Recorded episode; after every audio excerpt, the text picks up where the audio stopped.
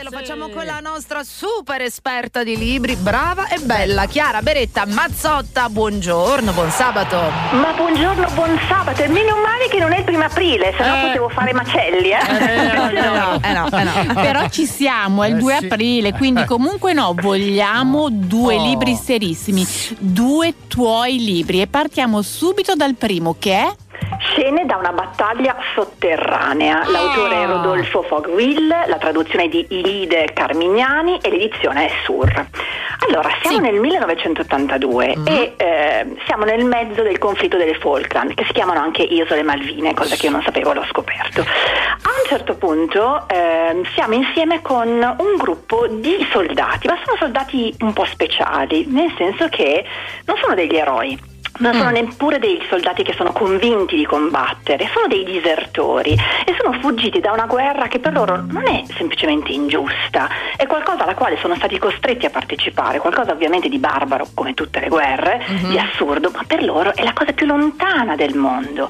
E sono stati, si soprannominano gli armadilli, mm, perché sono come bianca, ma una neve giallastra che appena arriva al pavimento diventa una fanghiglia, cercano di sopravvivere alle malattie, ovviamente, a tutti quelli che possono essere i problemi che hanno delle persone in guerra in una condizione di questo tipo e eh, cercano di mandare avanti il tempo, di passare il tempo con qualche, con qualche espediente, con qualche chiacchiera e soprattutto cercano di evitare che qualcuno li scopra, perché ovviamente per l'esercito argentino loro sono ufficialmente morti, ma non sono dei vigliacchi come ho detto, sono delle persone normali, dei cittadini che si sono trovati per le mani un fucile e allora per sopravvivere vale veramente tutto, anche fraternizzare col nemico, ca- scambiare informazioni, in cambio di zucchero anche se è umido, anche se è cattivo, in cambio di sigarette, e di sigarette ne hanno davvero tante. Il mondo si divide in due, quindi quelli che stanno dentro la grotta e vige all'interno anche delle regole, una burocrazia, un'organizzazione anche militare, e tutti quelli che stanno fuori. Sì. E loro li chiamano i freddi, sono i feriti, o i gelati, che sono invece i morti.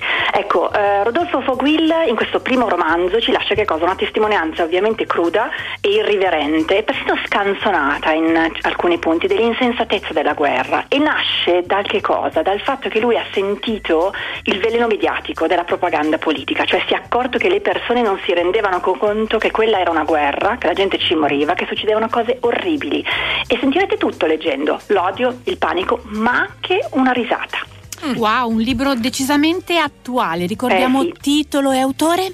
Scene da una battaglia sotterranea, Rodolfo Fogwill, la traduzione di Ilide Carmignani e le edizioni sono Sur. Il secondo invece? Eh, questo è un tema tosto, si chiama Tengo tutto e adesso vi spiego perché. Sì. Gli autori sono due, Randy Frost e Gail Stechiti, nome difficilissimo, la Eh, traduzione di Francesco Sanavio e l'editore è Erickson. Allora, negli anni 40, vi racconto questa storiella, in America, che è una storia vera peraltro, i fratelli Collier, Langley e Homer erano considerati un duo piuttosto eccentrico, abitavano una bella palazzina di tre piani ma non si vedevano in giro mai, avevano staccato il gas, non ricevevano più la posta e hanno rischiato anche di perdere la casa perché non pagavano le rate del mutuo. Più volte, causa ingiunzioni, sono arrivate delle persone hanno cercato di entrare nella loro casa, ma appena hanno sfondato la porta principale si sono trovati un muro invalicabile di giornali e di riviste, talmente fitto che non poteva essere attraversato. A un certo punto, tempo dopo, la polizia viene allertata, c'è un morto a casa Collier, quindi vanno a fare un sopralluogo. Non riescono a entrare da nessuna parte se non da una finestra del secondo piano e quello che trovano è sconvolgente. La casa è letteralmente invasa di oggetti, libri, riviste, lattine, tubi, fornelli, sono tutti impilati fino al soffitto. Ci sono dei cunicoli strettissimi che permettono di passare a stento, alcuni non conducono da alcuna parte, altri sono disseminati di trappole, alcune rumorose, alcune proprio franano, Mamma mia. addirittura per tenere gli intrusi lontani. Pazzesco, Sì. accumulatori. Esatto, una di queste gallerie conduce la gente che sta facendo il sopralluogo da Homer, uno dei due fratelli che è morto perché è morto di fame, e l'altro ci mettono giorni a svuotare la casa. Pensate che tirano fuori 170 tonnellate di oggetti. Ulla. Cianfrusaglie, ma anche 14 pianoforti a coda Uh. e una Ford. Dai. E Una trovano anche il Ford. fratello che è rimasto schiacciato da questa frana. Ecco, questa patologia si chiama disposofobia Sì. ed è una variante della, dello disturbo ossessivo compulsivo mm-hmm. e mhm. sembra una variante marginale perché le persone non ne parlano, mm-hmm. è una patologia sotterranea, spesso si scopre quando si entrano nelle case delle persone magari ammalate o, oppure addirittura appunto che sono mancate. Parliamo di persone colte, intelligenti, alle volte addirittura eccezionali, che non mm-hmm. riescono in alcun modo a liberarsi dalle cose.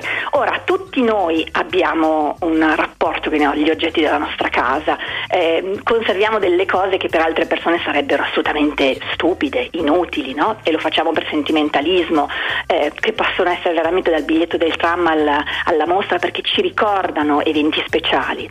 Poi ci sono gli appassionati collezionisti, chi procrastina non si libera delle cianfrusaglie e poi queste occupano. Insomma, tutti quanti condividiamo qualcosa con chi ha tendenze disposofobiche, cioè gli accumulatori seriali appunto, finché non si arriva a essere intrappolati. Ecco, questo è un viaggio tra alcune vite di accumulatori ed è davvero davvero sconvolgente, ma alla fine ci tocca tutti un po'. Un po', un po'. Ci hanno fatto anche programmi eh, televisivi eh, eh, sì, su questa sì, disposo.